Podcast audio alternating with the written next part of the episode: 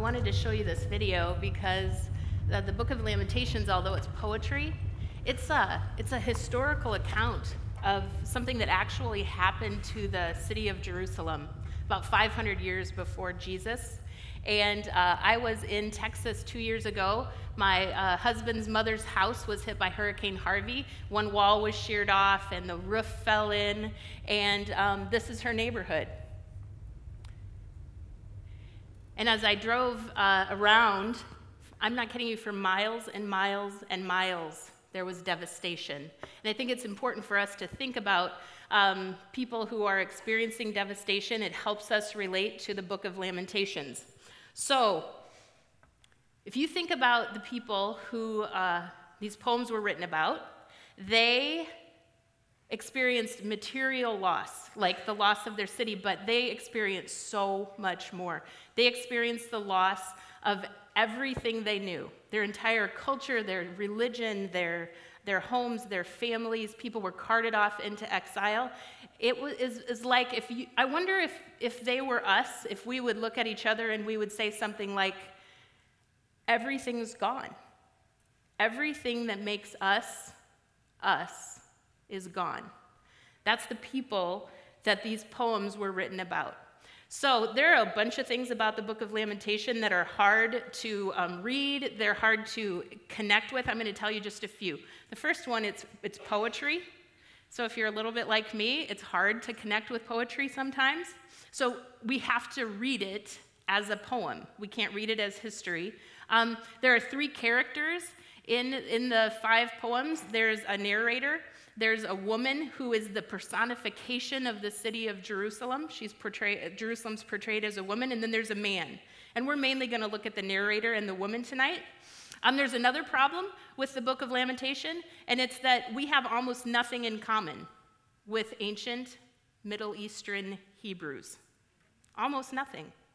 And that makes it really dif- difficult for us to connect with them. Um, but we have one very important thing in common with them they're human, and so are we. So uh, we, we can learn a lot. And we can um, engage a lot, we can interact a lot, we can get a lot from the visual imagery and Lamentations. Um, so, a couple disclaimers. I've only read the book of Lamentation one time before I prepped for this teaching. Like it was when I read through the Bible in a year and then I felt really good about myself. Um, but I've never, I'd never gone back to it since then. And um, so that's new. And I think it's probably because of this next thing about me. It's really packed with emotion. And um, there are a few people in my family who call me an emotional robot. So that's great. Um, a couple of them like it that I'm an emotional robot, but I don't cry very often. And when I do, it kind of freaks my family out a little bit. Um, I tend to keep the feels, as Sarah Rocco calls them, on lockdown. Uh, so consider me just like a co learner along with you guys. So, the book of Lamentation is really challenging, but it will help us become more human if we can connect with it. And it will help us um, connect with the emotions in our life. So, we need to do that. We need to learn to connect with the emotions in our life. We need to learn to authentically respond to the experiences of our life. And we need to get better at recognizing the experiences, the response that other people have to their life, other communities and other nations. And uh, that's what it means to be followers of Jesus. So, we're going to do that. We're going to look at especially the parts of life that come all wrapped up in pain, grief, and loss. So, we're going to just dig in. What is lament? Lament is action that brings grief, loss, pain, hardship out into the open. It shines a light on it so, so, that, it, uh, so that we can see whatever's in the way of humans thriving. That's what, it, that's what it is. The act of lament breaks down denial. It breaks down denial by creating space in your life, in your heart, in your community, um, so that people can acknowledge, they can look at, they can shine this light on grief and loss. I'm pretty sure the Hebrews were the first people to say denial isn't just a river in Egypt okay? we, but we live in denial. Um, we live in denial when it comes to lament. We've never, ever learned to lament. So, I was reading about the book of Lamentations because obviously I don't know that much about it. And there was a really good book that was written by Kathleen O'Connor. And she said, In the dominant culture of the United States, that's us, we see public and private stoicism as a sign of dignity and strength. So, stoicism, what does that mean? It means the endurance of pain or hardship without a display of feelings and without complaint. It sounds a little bit like a lot of the people I know, and it sounds a lot like me. So, what does our denial actually look like? So, I have a friend. She lives right next door to me. We have been friends for over 20 years. We've been in a life group together at Orchard Hill Church for 20 years. Her father died Monday night. And when I brought her some soup on Tuesday so I could give her a hug, she apologized to me three times for crying about her dad's death. Three times. We've been friends for 20 years. Why do we do that? Why do we apologize for the emotional experience of like losing our dad? What's that about? And I think it's about a couple things. I think for her, her brain was telling her, Your dad is really old. So you shouldn't feel that emotional about your dad dying. We do that to ourselves all the time. We use our intellect to deny our honest responses to grief, pain, and loss. We equate denying true feelings with, with being strong and being uh, powerful people in the world. We do another thing, though. We deny our feelings about our life because we think it shows that we have strong faith. Okay? So, our friend Bradley Reese, he's going to be leading worship here in a little while. When he was a student at UNI, he uh, was diagnosed with cancer and he went through chemotherapy treatments. Um, during that time, Bradley couldn't even put his own shoes on by himself. Alex, his girlfriend at the time, who's now his wife, had to come to his dorm room and put his shoes on so he could go to class. Bradley felt during this time like he, if he was a good Christian, he should be the kind of person that would take his guitar to chemotherapy with him so he could worship with other cancer patients. That should kind of make us want to throw up a little bit. He knew it was a messed up thought. He knew that that wasn't what he was supposed to do, but the thought actually came into his mind, kind of like, oh, wouldn't that be a really bright light to shine for Jesus? Wouldn't that be a testimony to Bradley's spiritual maturity? We do not understand lament. Bradley's response, his real response to cancer, and the treatments he was getting wasn't some repressive, cheerful Christian kumbaya in a hospital waiting room. It was grief. Bradley was experiencing cancer with a lot of grief and pain and loss. So we live in denial about our honest responses to our real life experiences. Now, this is just the truth. If you live in denial long enough, eventually your pain, your grief, and your loss is going to come out sideways. We isolate ourselves by turning away from our family and our friends and God, and instead of responding to real life, we, uh, we buy something, we watch something, we smoke something, we cut ourselves off from God, and sometimes we even literally cut our own bodies. My first big denial of the emotional impact of my life was when I got pregnant in high school. That's right. It was a really big scandal, as you can imagine. I remember feeling so guilty, so guilty, mostly guilty about what this was to do to my child. I couldn't believe that before this baby was even born, life was going to be so unfair to him. I was 18 years old. I was unmarried. My friends and I were going to France that summer.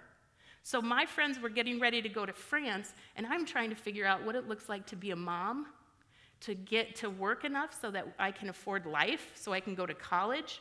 And I just did not let myself feel. I was not going to feel. All I could think about is this really sucks to be born to an unwed teenage mom. And I'm going to do whatever it takes for this not to affect him, for that he will be able to get what he needs. It didn't matter how I felt about anything. You know the crazy part about this? After Nick was born, people were super impressed with me. They were like, she goes to work, she goes to school, she goes to church, she's amazing. I was a criminology major, I took great care of Nick. What nobody knows is that when I put Nick to bed at night, every night when he was two years old for a year, I went over to my neighbor's house and smoked pot with him. Did I mention I was a criminology major? Denial of our true experience of our life always makes our pain, our grief, our loss come out sideways. So, what does this look like for you? What does this look like? What does this denial look like for you? Because it's really important that you know. It's really important that you can begin to recognize it and you can begin to move away from using it as a coping skill because it isn't going to work for very long.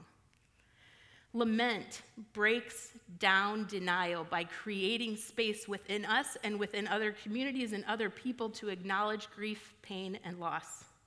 And I'll tell you what, if you begin reading the book of Lamentations, you will see that there is no room for denial in Lamentations. It's crazy. It's a poem, it's like this crazy visual imagery.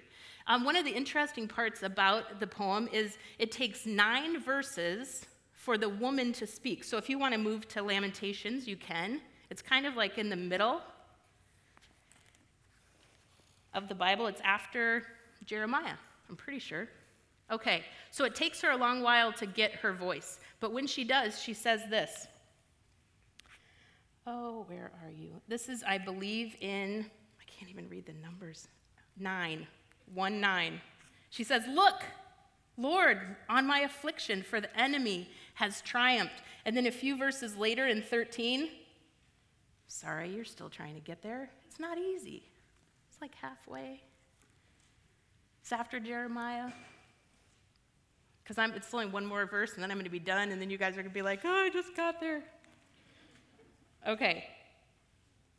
So she says, Look, Lord, look at me. My enemies have triumphed. And then in 13, she says, and she's now she's talking about about God. She says, From on high, he sent fire, and he sent it down into my bones. She is not afraid to bring her real, authentic, honest response to what's going on around her. And she doesn't try to make it sound more religious and she doesn't try to make it sound smooth. She just says what's in her heart and her mind.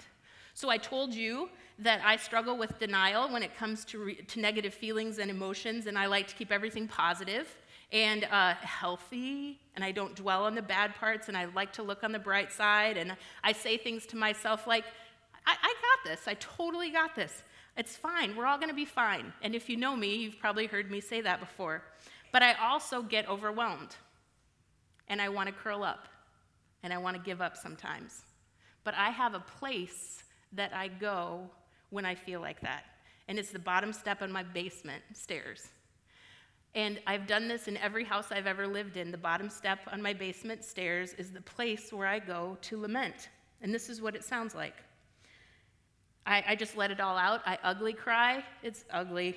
And I let it all out. I direct it toward God. And, and I usually say something like, I need you to be real. I just, I need you to be real. I cannot do this without you, and I need you to be real. I'm so scared. I'm so overwhelmed. I don't know what to do next. And then I just say, Help me, please, help me. And then I ugly cry some more. And then when I stand up from that bottom step, it's weird, but I feel stronger. I have more power.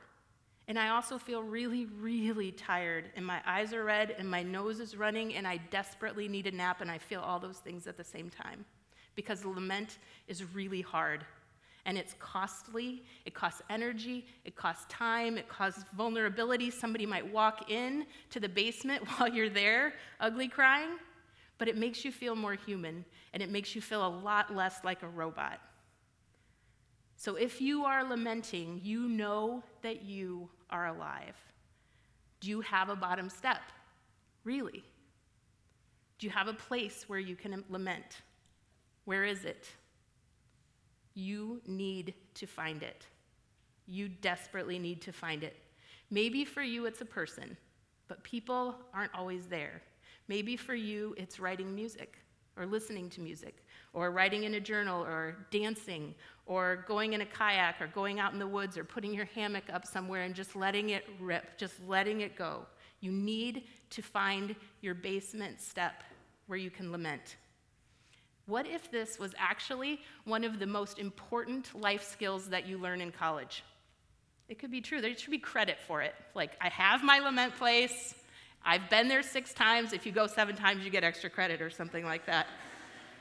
Because lamenting directly to God restores human dignity and it gives us power.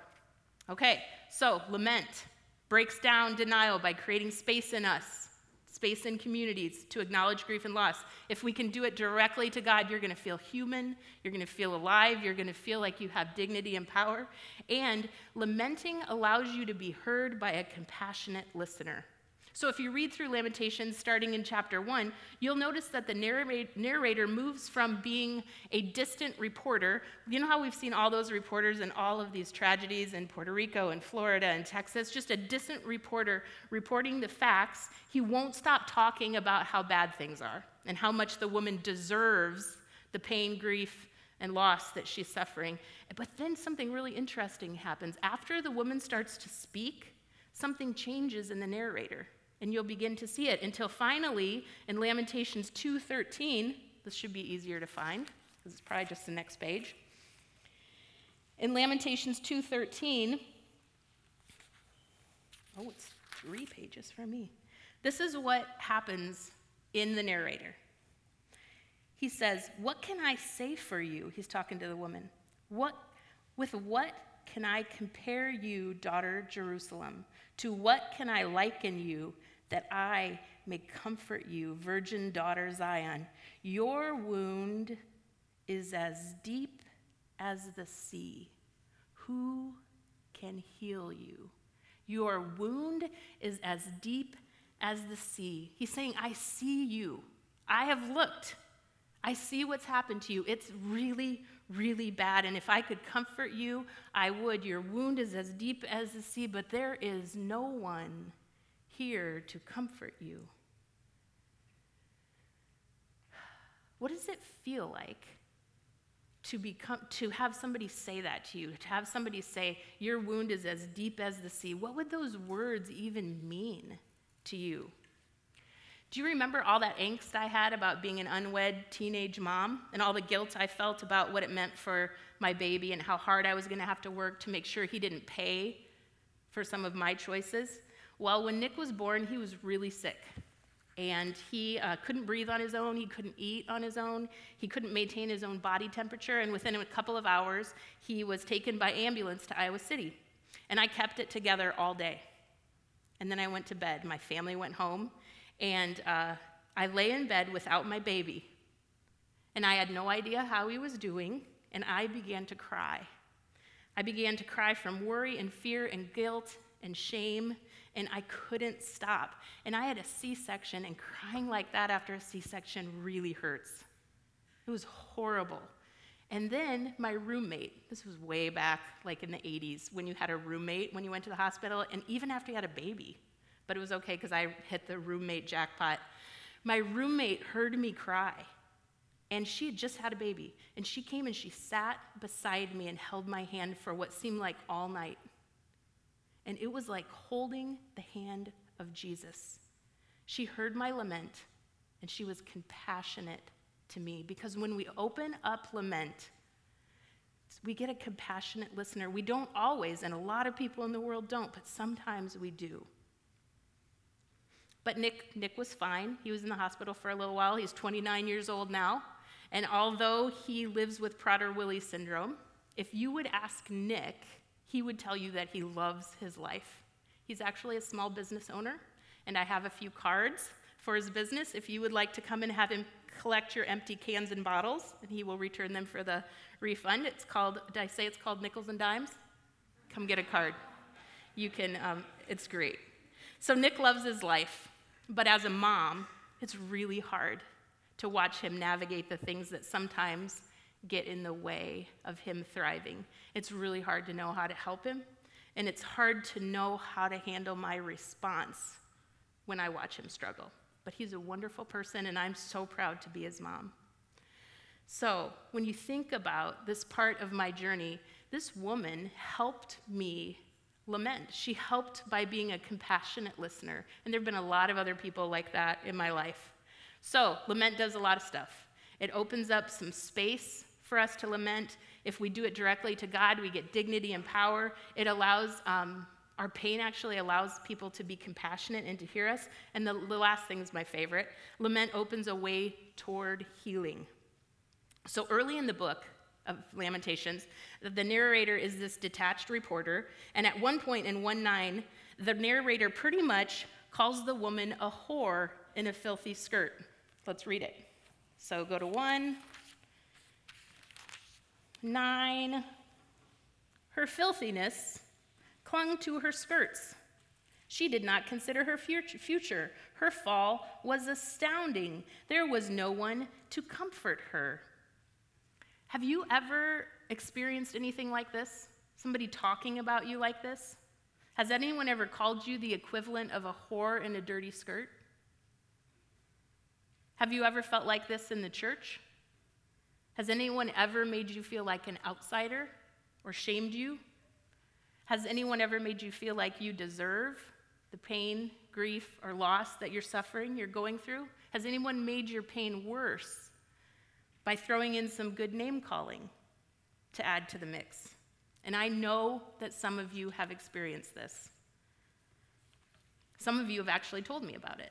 And I have too. It was a really long time ago. And I think it might have hurt my mom more than it hurt me at the time.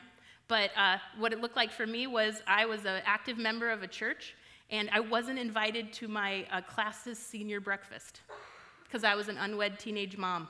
Translation whore in a dirty skirt. And you know what? No one needed to remind me of that.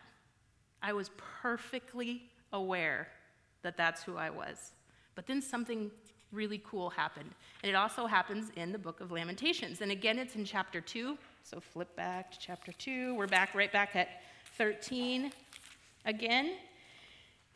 And um, after the woman's been speaking for a while, the narrator speaks a new word to the woman. He comforts her and he calls her virgin daughter Zion. This is one of those places where we're just so different from these people that we're like, okay, I kind of know what virgin means, but there has to be more going on, and there is, and we don't have time to talk about it. So, virgin means a lot of stuff. Same with the word filthy. We kind of get filthiness, but we don't, not compared to like what it meant to ancient uh, Hebrews. But you see the power in the two names, right? Filthy, filthy whore with a dirty skirt, and daughter, Zion. What is important here that I don't want you to miss is the narrator speaks a new word to the woman. He speaks a new word to her. He says, All this suffering, this is not the last word about you. All this pain and responsibility you feel, it does not define you. Does not define you.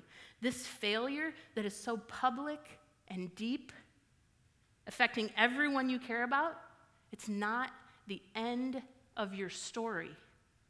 It's not the end of your story. This fear you have about the future, you do not have to face it alone. The narrator speaks a new word, he gives her a new name. And thank God I've experienced this too. And I want nothing more than for you to experience this. So, senior year, once again, it's the springtime. I haven't been invited to my class's uh, spring breakfast, whatever.